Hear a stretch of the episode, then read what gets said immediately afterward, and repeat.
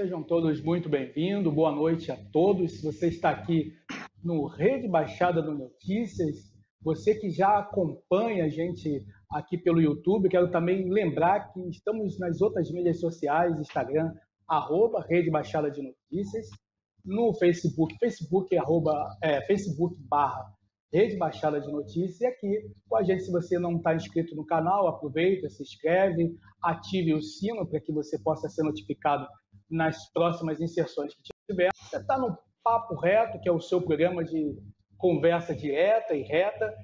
E como não podia deixar de ser, hoje nós trouxemos uma pessoa de papo reto. Ele que tem 21 anos de casado, dois filhos, ele que já está no seu segundo mandato como vereador em Mesquita. Lembrando que também já foi presidente lá da Câmara dos Vereadores. Professor Max, seja muito bem-vindo. Boa noite. Olá, Cristiano, uma boa noite. Um grande prazer poder participar do programa Rede, é, Rede Baixada de Notícias. É, e para mim é uma grande satisfação de conversar, falar de política é, em momentos que estamos passando vários problemas, o país passa por um problema muito sério, né? Mas é isso, eu quero agradecer e vamos ao papo reto. Muito obrigado, professor, pela sua participação aqui. A, a toda a equipe da Rede Baixada de Notícias já de antemão já agradece pela sua disponibilidade. Mas como nós estamos com um tema aqui em cima, ó, papo reto, a gente já vai começar no papo reto direto. Uh, o senhor ontem nas mídias sociais, que esse vídeo até está dando uh, o que falar, uh, reclamando acerca de uma sessão extraordinária na Câmara em que o senhor, como vereador, não ficou sabendo e a votação o senhor não participou. Como é que é isso? Pode explicar para a gente? Cristiano, o que acontece, eu continuo acreditando no ser humano. Eu torço para que tenha sido um equívoco, uma, uma, um desencontro nas informações, mas fato que, infelizmente, aconteceu essa, essa sessão extraordinária com duas pautas importantíssimas para a cidade de Mesquita. E eu, tanto eu quanto o vereador Marcelo Biriba, não fomos convocados para essa sessão. Eu estive dia 8, segunda-feira, na Casa Legislativa, peguei as mensagens e, fui informado que ainda não tinha sessão marcada. No dia 9, eles marcaram a sessão e, infelizmente, esqueceram de nos comunicar eu fiquei sabendo da sessão através das redes sociais. É, a gente tem acompanhado, né, através de, de da mídia, enfim, que a, é, nesse tempo de pandemia está sendo feitas as sessões de forma virtual. É, as coisas então estão diferentes aí em Mesquita, né? É, infelizmente, infelizmente, Mesquita parece que está na idade da pedra ainda porque, na verdade, é, todos os municípios estão se empenhando e fazendo os trabalhos é, legislativos através da internet. E aqui na cidade de Mesquita, o presidente adotou é, um formato diferente: não fazer sessão ordinária. E isso nos preocupa muito, porque várias matérias de suma importância no período de pandemia foram apresentadas e protocoladas na Casa Legislativa e, infelizmente, nenhuma delas apreciada pela Casa Legislativa. Entendi. Agora, é, com relação às duas matérias que foram votadas ontem, é, quais foram?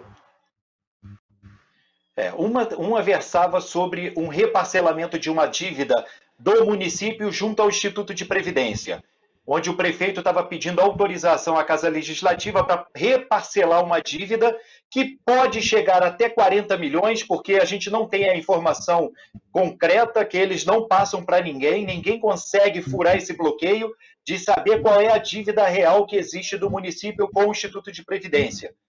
E a autorização era para que essa dívida fosse parcelada em até 200 vezes. Ou seja, ele vai passar para os próximos três prefeitos que vierem pela frente essa dívida que é dele. Professor, é, e a outra matéria, a me função... perdoa. Ah, desculpa. A outra matéria é, se tratava sobre a desafetação de uma área pública em favorecimento de uma, uma empresa privada que faz divisa com Mesquita e São João de Meriti, que para essa empresa é importante demais logisticamente ter o acesso pela cidade de Mesquita, mas é um patrimônio do município e que o prefeito certamente irá vender. É, Deus sabe qual o valor também, porque não foi divulgado, infelizmente, mas ele só fala sobre uma parceria com essa empresa, onde ela, por permuta, fará a revitalização de um centro, de. De um esqueci o nome que se dá ali, é, é, um canteiro central na, na Avenida Getúlio de Moura. Lamentavelmente, o espaço público ele é feito nessa gestão dessa maneira, é tratado dessa maneira, como um comércio. Então, assim, de antemão, o senhor não vê vantagem ah, na primeira matéria que o senhor citou acerca do empréstimo e essa que é a, a privatização né, de, um, de, um, de, um, de um bem público. O senhor não vê vantagem nessas duas matérias? Não, assim, é, é, é, importante dizer que eu não faço politicagem. Eu quero discutir, eu quero entender. Quando tem transparência, fica muito mais fácil você se posicionar. Infelizmente, mesmo que eu tivesse ido à sessão, eu iria votar contrário às duas matérias, porque não há transparência, não há as informações que nos dê base para tomar decisão. No caso do parcelamento, eu não sei qual é a dívida e não sei em quantas parcelas. No caso da desafetação, eu não sei quais os, os valores serão empregados ali na, na, nessa, nessa negociação do, do governo com essa empresa privada para poder ter essa, essa venda, vamos colocar assim, de, de espaço físico da cidade de Mesquita. Entendo. Agora, o senhor fala como oposição. É, e então é, é, essas matérias foram votadas, enfim. Mas como que fiscaliza isso? É, o senhor acabou dizendo com relação a, a, a esse empréstimo da Previdência, que não sabe valores, e como que faz para fiscalizar se as informações elas não chegam por completo? É, infelizmente, é, há um mecanismo muito bem estruturado, onde eu já fiz pedidos de informações acerca desse, desse, dessa matéria do Instituto de Previdência.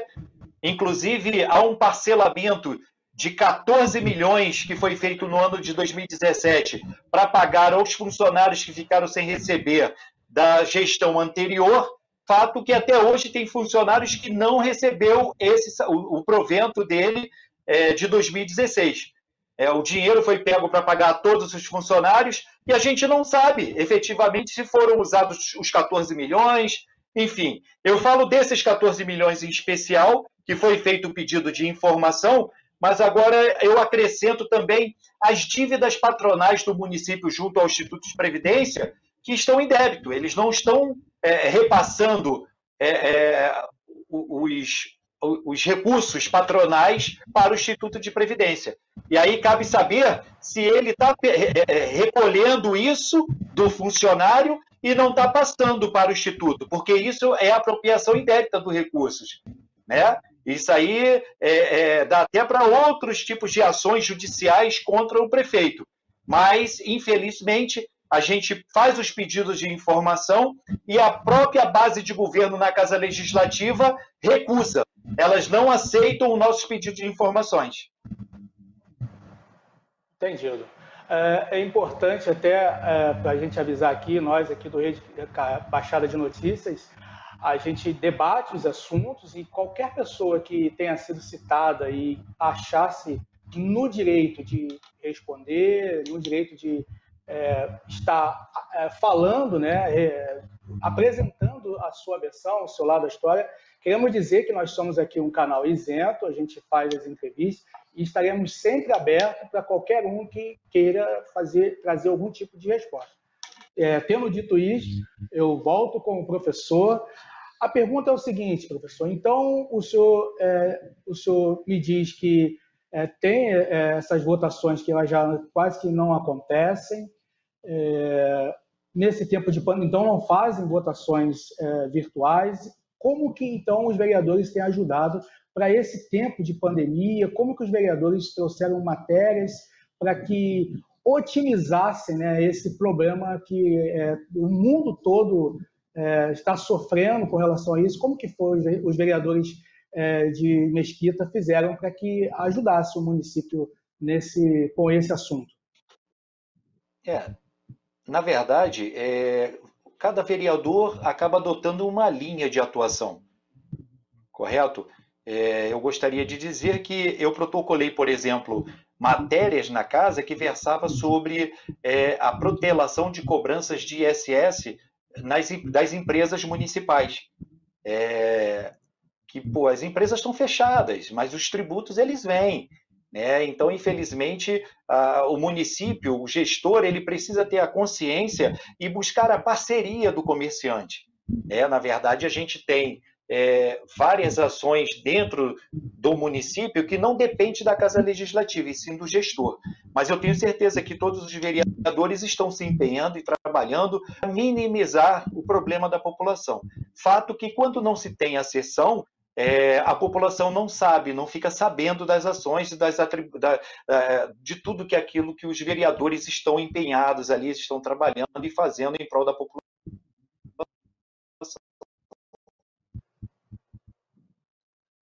Entendi. Uh, professor, é, sobre a redução, houve reduções é, de funcionários e eu queria que o senhor pudesse estar passando, para o pessoal que está nos assistindo, quais foram o, as categorias que foram afetadas nessa redução. O governo ele tem uma prática que todos os fins de ano, quando tem as férias escolares, ele manda muitos cooperados embora. Ele manda aqueles funcionários que mais precisam, são aqueles, são os vigias, são os, as, as auxiliares de serviços gerais, ele tem o hábito, como hábito, de tirar pessoas. Dessa vez, além, tínhamos aqui vários profissionais da educação, professores, que foram contratados para poder tapar buraco, porque ele não faz concurso público, foram contratados para poder dar aula às nossas crianças, mas exonerou é, é, é, levantou todos os contratos e cortou todos esses professores. Ou seja, essa redução ela é infelizmente prejudicial. Apesar que aqui na cidade de Mesquita também nós não temos nenhum trabalho da educação voltado à manutenção das aulas que não estão acontecendo da rede pública. As aulas não estão acontecendo e não se fala em nenhum momento de iniciativas que, que vão reaver essas aulas, que vão reposicionar, recolocar as aulas. Os nossos alunos simplesmente estão em casa. Isso é lamentável. Foi lançado agora é, um programa, um, um aplicativo do governo, mas ali existe coisas complementares, matérias complementares para que os alunos possam acessar, porém a matéria original da sua, da sua faixa etária ela não está sendo empregada. E olha que nós temos um secretário de educação, que é o irmão do prefeito, temos três subsecretários de educação e ainda foi contratada uma empresa com, por 900 e quase um milhão de reais, 900 e poucos mil, para fazer gestão na educação. Ou seja, mesmo com todo esse aparato, nossas crianças não têm aula nem virtual, nem presencial, nem de forma alguma. Lamentavelmente. É, o senhor fala que não teve aula, mas é, houve mobilização, houve algum. Foi falado algum projeto, porque, quer dizer, já passou do tempo, né? Para quem tem todo esse aparato de profissionais, equipe e até uma empresa, é, houve algum assunto, alguma coisa que estava sendo preparado e não conseguiu ser colocado em prática, ou nada foi falado sobre esse assunto? Eu até te peço desculpas. É conforme eu falei, as informações não são claras no governo. A gente não consegue ter acesso a informações porque me parece que eles estão assim, quanto menos eles souberem, melhor, eles vão reclamar menos. A verdade é que a gestão daqui ela não tem a sensibilidade de atender a população como realmente ela precisa. Ela simplesmente está aqui para dizer que existe um gestor que, que sempre se colocou como empresário então nada mais a crer do que ele deva estar fazendo negócios na prefeitura, porque gestão propriamente dita para a educação não existe. Não existe. Porque o secretário de Educação, interinamente, já quase um ano ou mais de um ano, é o próprio irmão dele que é detentor de nove pastas dentro da cidade, ou seja, é secretário de nove pastas. Eu nunca vi uma pessoa tão hábil em todos os segmentos. Então, assim, fica difícil discutir e até obter informações acerca de planejamentos que eles tenham para a educação, porque não tem informações plausíveis com relação a isso.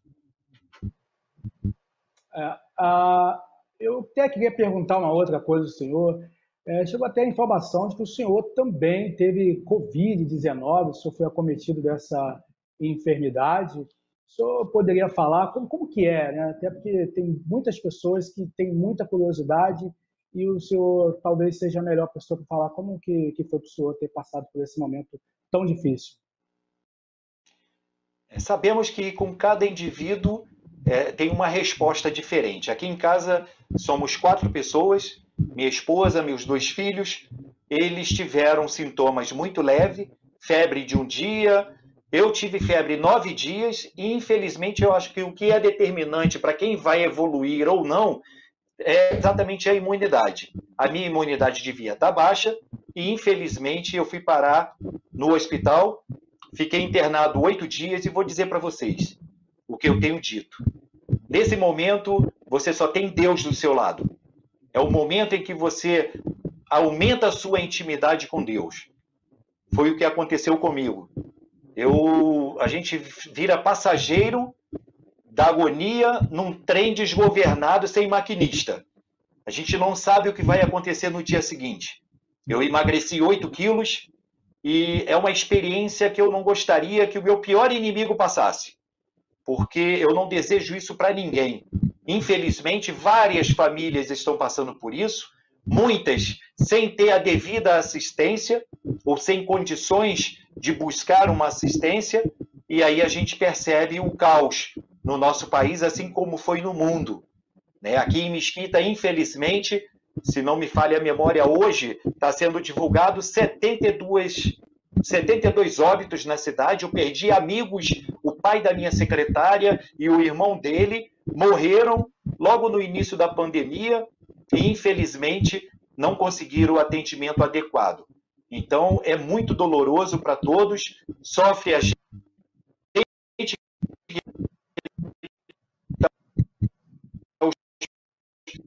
hospitalizado, foi muito complicado, uma experiência horrível que vai ficar marcado na minha vida. Em 50 anos foi a pior experiência que eu tive, com certeza.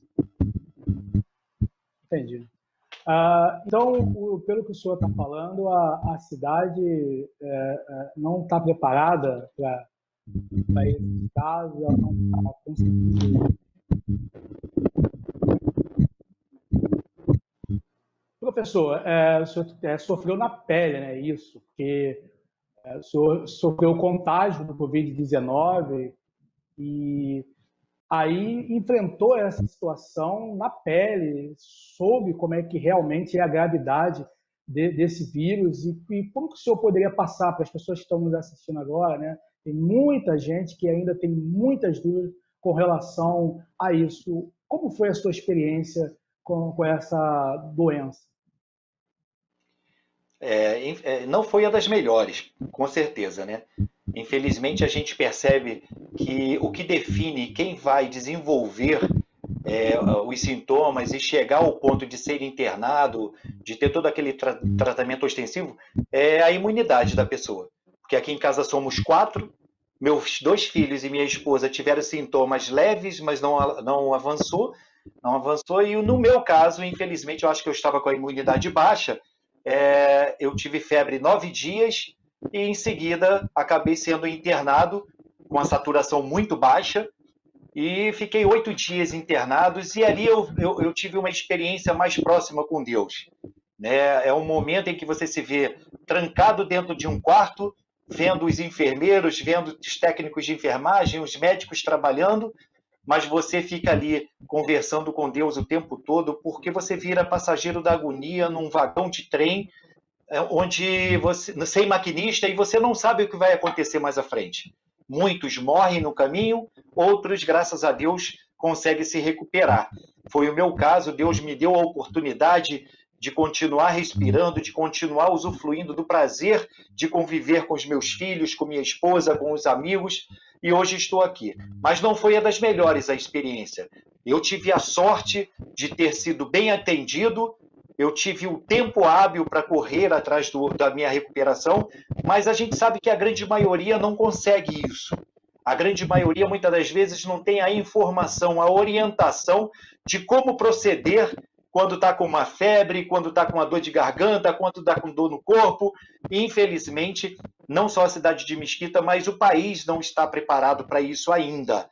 Hoje a gente vê aí o nível de infecção diminuindo um pouco, mas no momento que isso começa a diminuir, os gestores começam a abrir as portas, porque a economia também está doente. E aí precisa ser restabelecida. E aí vira um ciclo vicioso. Eu tenho muito medo disso porque no momento em que você abre as portas para que a população vá às ruas, infelizmente nós temos que nos preocupar muito com a preservação, com a higiene, é, botar álcool gel, utilizar máscaras, para poder minimizar esse problema. Senão a gente vai voltar à estaca zero, sofrendo o que nós sofremos no início. Eu tive amigos, o, o pai da minha secretária, por exemplo, ele morreu em 10 dias. Contraiu os sintomas, o vírus, os sintomas foram aumentando. Ele esteve aqui na cidade, em um polo de atendimento que foi criado na cidade, para poder dar orientações às pessoas. Ele esteve lá nesse local quatro vezes e, infelizmente, depois disso, ele foi para o Hospital da Posse, foi internado num dia e morreu no dia seguinte. Ou seja, esse vírus ele é maldito, ele veio para destruir famílias. Em dez dias, o meu amigo morreu, mas também porque não teve o atendimento adequado na unidade que foi criada para orientar as pessoas dentro do município de Mesquita, lamentavelmente. Porque na cidade de Mesquita nós não temos hospital, nós não temos um leito hospitalar que possa estar tá acolhendo essas pessoas e tratando essas pessoas. O que se faz é importante também, não posso desfazer disso, é informar, orientar, é ver temperatura, mas infelizmente, para muitos, se passa uma dipirona, manda para casa para poder recuperar em casa e a pessoa vem a óbito. Tanto é que os números não mentem, são 72 óbitos na cidade de Mesquita, pois não temos nenhuma unidade hospitalar o compromisso do governo municipal, ele exerce, segundo ele, na íntegra. Ele faz o primeiro atendimento. Se tiver pior, procura o Estado. Vai procurar a UPA, vai procurar o que você quiser, mas aqui no município a gente não tem como atender. Infelizmente, esse é o descaso do governo municipal junto aos nossos munícipes. É, então, assim, pelo que o senhor está nos relatando, a, é o povo que, que acaba sendo contagiado, contaminado com esse vírus, é, fica muito mal, além né, de estar com, com contágio, muito mal com relação ao atendimento à, à mesquita aí, que parece que não está preparado para fazer esse atendimento com o povo daí, né, professor? Não, não está preparado, não tem uma unidade 24 horas. Essa gestão, ela quando assumiu em 2017, ela fechou a única unidade que tínhamos aqui, uma unidade básica que tinha chamado Unidade Básica Mário Bento, ela fechou. Ela fez uma reforma de quase dois anos e ela ia abrir como unidade básica, como UPA 2, UPA estendida, e depois disso, não sei o que aconteceu, desmontaram tudo novamente e botaram uma clínica da família. Ou seja, eles trabalham simplesmente no atendimento básico, prioritariamente no atendimento básico. De média e alta complexidade, o munícipe tem que sair, tem que ir para Nilópolis ou para Nova Iguaçu buscando o atendimento, porque aqui na cidade nós não temos esse atendimento. É uma situação lamentável, né? até por conta, a gente vê muito quando chega em época de campanha política, todo mundo é muito amoroso, mas é justamente nesse momento que a gente precisa, né? principalmente nós, seres humanos, precisamos todos nos unir por uma situação tão calamitosa que é com relação a esse vírus. Eu até gostaria de estar falando com você, né, que está nos acompanhando agora, que todas as pessoas de algum momento foram citadas aqui, até o prefeito, né, tem aqui o nome do, do, do prefeito Jorge Miranda, se, sinta-se à vontade, ele está entrando em contato com até porque o prefeito já até foi contactado por nós a estar participando aqui, até do nosso programa aqui. Então, sinta-se à vontade, qualquer uma pessoa quiser, tem os canais abertos aqui na Rede Baixada de Notícias, para poder estar dando seu parecer. Nesse momento, nós estamos entrevistando aqui o professor Max. Professor, foi uma honra ter falado com o senhor aqui, quero te agradecer. É muito bom falar com gente assim de papo reto. Muito obrigado. Aqui o Rede Baixada de Notícias sempre está aberto aqui para o momento que o senhor quiser comparecer aqui no nosso Papo Reto. O senhor tem passe livre aqui conosco. E, pô, até estamos felizes de eu ter passado por esse momento tão difícil. É bom que o senhor é autoridade, né? é, é, quer dizer, bom não é, né? mas, é, por um lado, tira de proveito pelo senhor ser autoridade e saber de fato o que, que o povo sente, né? que as pessoas que realmente estão sentindo diante de, um, de uma enfermidade tão terrível quanto essa. Então, o senhor ter passado por isso coloca o senhor ainda mais sensível daquilo que o povo precisa, não é isso, professor? Sem sombra de dúvidas, Cristiano. Eu quero aqui dizer para vocês que é, é, temos inúmeras pautas, inúmeras possibilidades de discutir na cidade de Mesquita o melhor para a população. Mas, infelizmente, quando se tem um governo que não busca o diálogo com todos, a gente acaba tendo que tomar posicionamentos. Afinal de contas, nós fomos eleitos pelo povo para poder defender os interesses do povo. É, a gente não ganha uma eleição simplesmente para ser amigo do, do, do, prefeito. Nós ganhamos uma eleição para representar os interesses do povo. E assim como o prefeito também ganha uma eleição para poder fazer uma gestão para o povo, para a maioria, e não para uma minoria. E assim, temos vários assuntos que poderíamos estar levantando em outras oportunidades, é, como gastos desnecessários dentro do município, né, é, gastos com contratos de milhões sendo feitos pelo gestor no momento de pandemia, onde a prioridade deveria ser salvar vidas. O gestor está preocupado com reforma de praça, ampliação de pista de caminhada, é, monitoramento da cidade. Só de monitoramento são quase 4 milhões que serão gastos, verba essa vindo do governo federal. Né? Mas ontem foi publicado no Diário Oficial é, 6 milhões de reais em parceria para o PROEX, ou seja, a segurança ela é importante, mas o que é prioridade em nossa cidade? Será que é a pintura tática nas ruas? Será que é a reforma de praça? Ou será que é atender as famílias que hoje estão acometidas com o Covid-19 e que buscam a sobrevida e muitas das vezes não conseguem? Eu quero agradecer muito a oportunidade também Quero agradecer ao amigo Flávio, ao amigo é, Cláudio pelo convite e me coloco à disposição sempre que vocês quiserem. Fiquem com Deus. Muito obrigado, é, professor. Obrigado pela sua participação aqui. Eu sou sempre muito gentil, apesar né, de papo reto, sempre muito gentil e com certeza é, esperamos o senhor estar de volta aí para conversarmos sobre outras coisas aqui o Rede Baixada de Notícias, através do Papo Reto. Só tenho a agradecer ao senhor por essa participação. Um grande abraço ao senhor. Fica com Deus.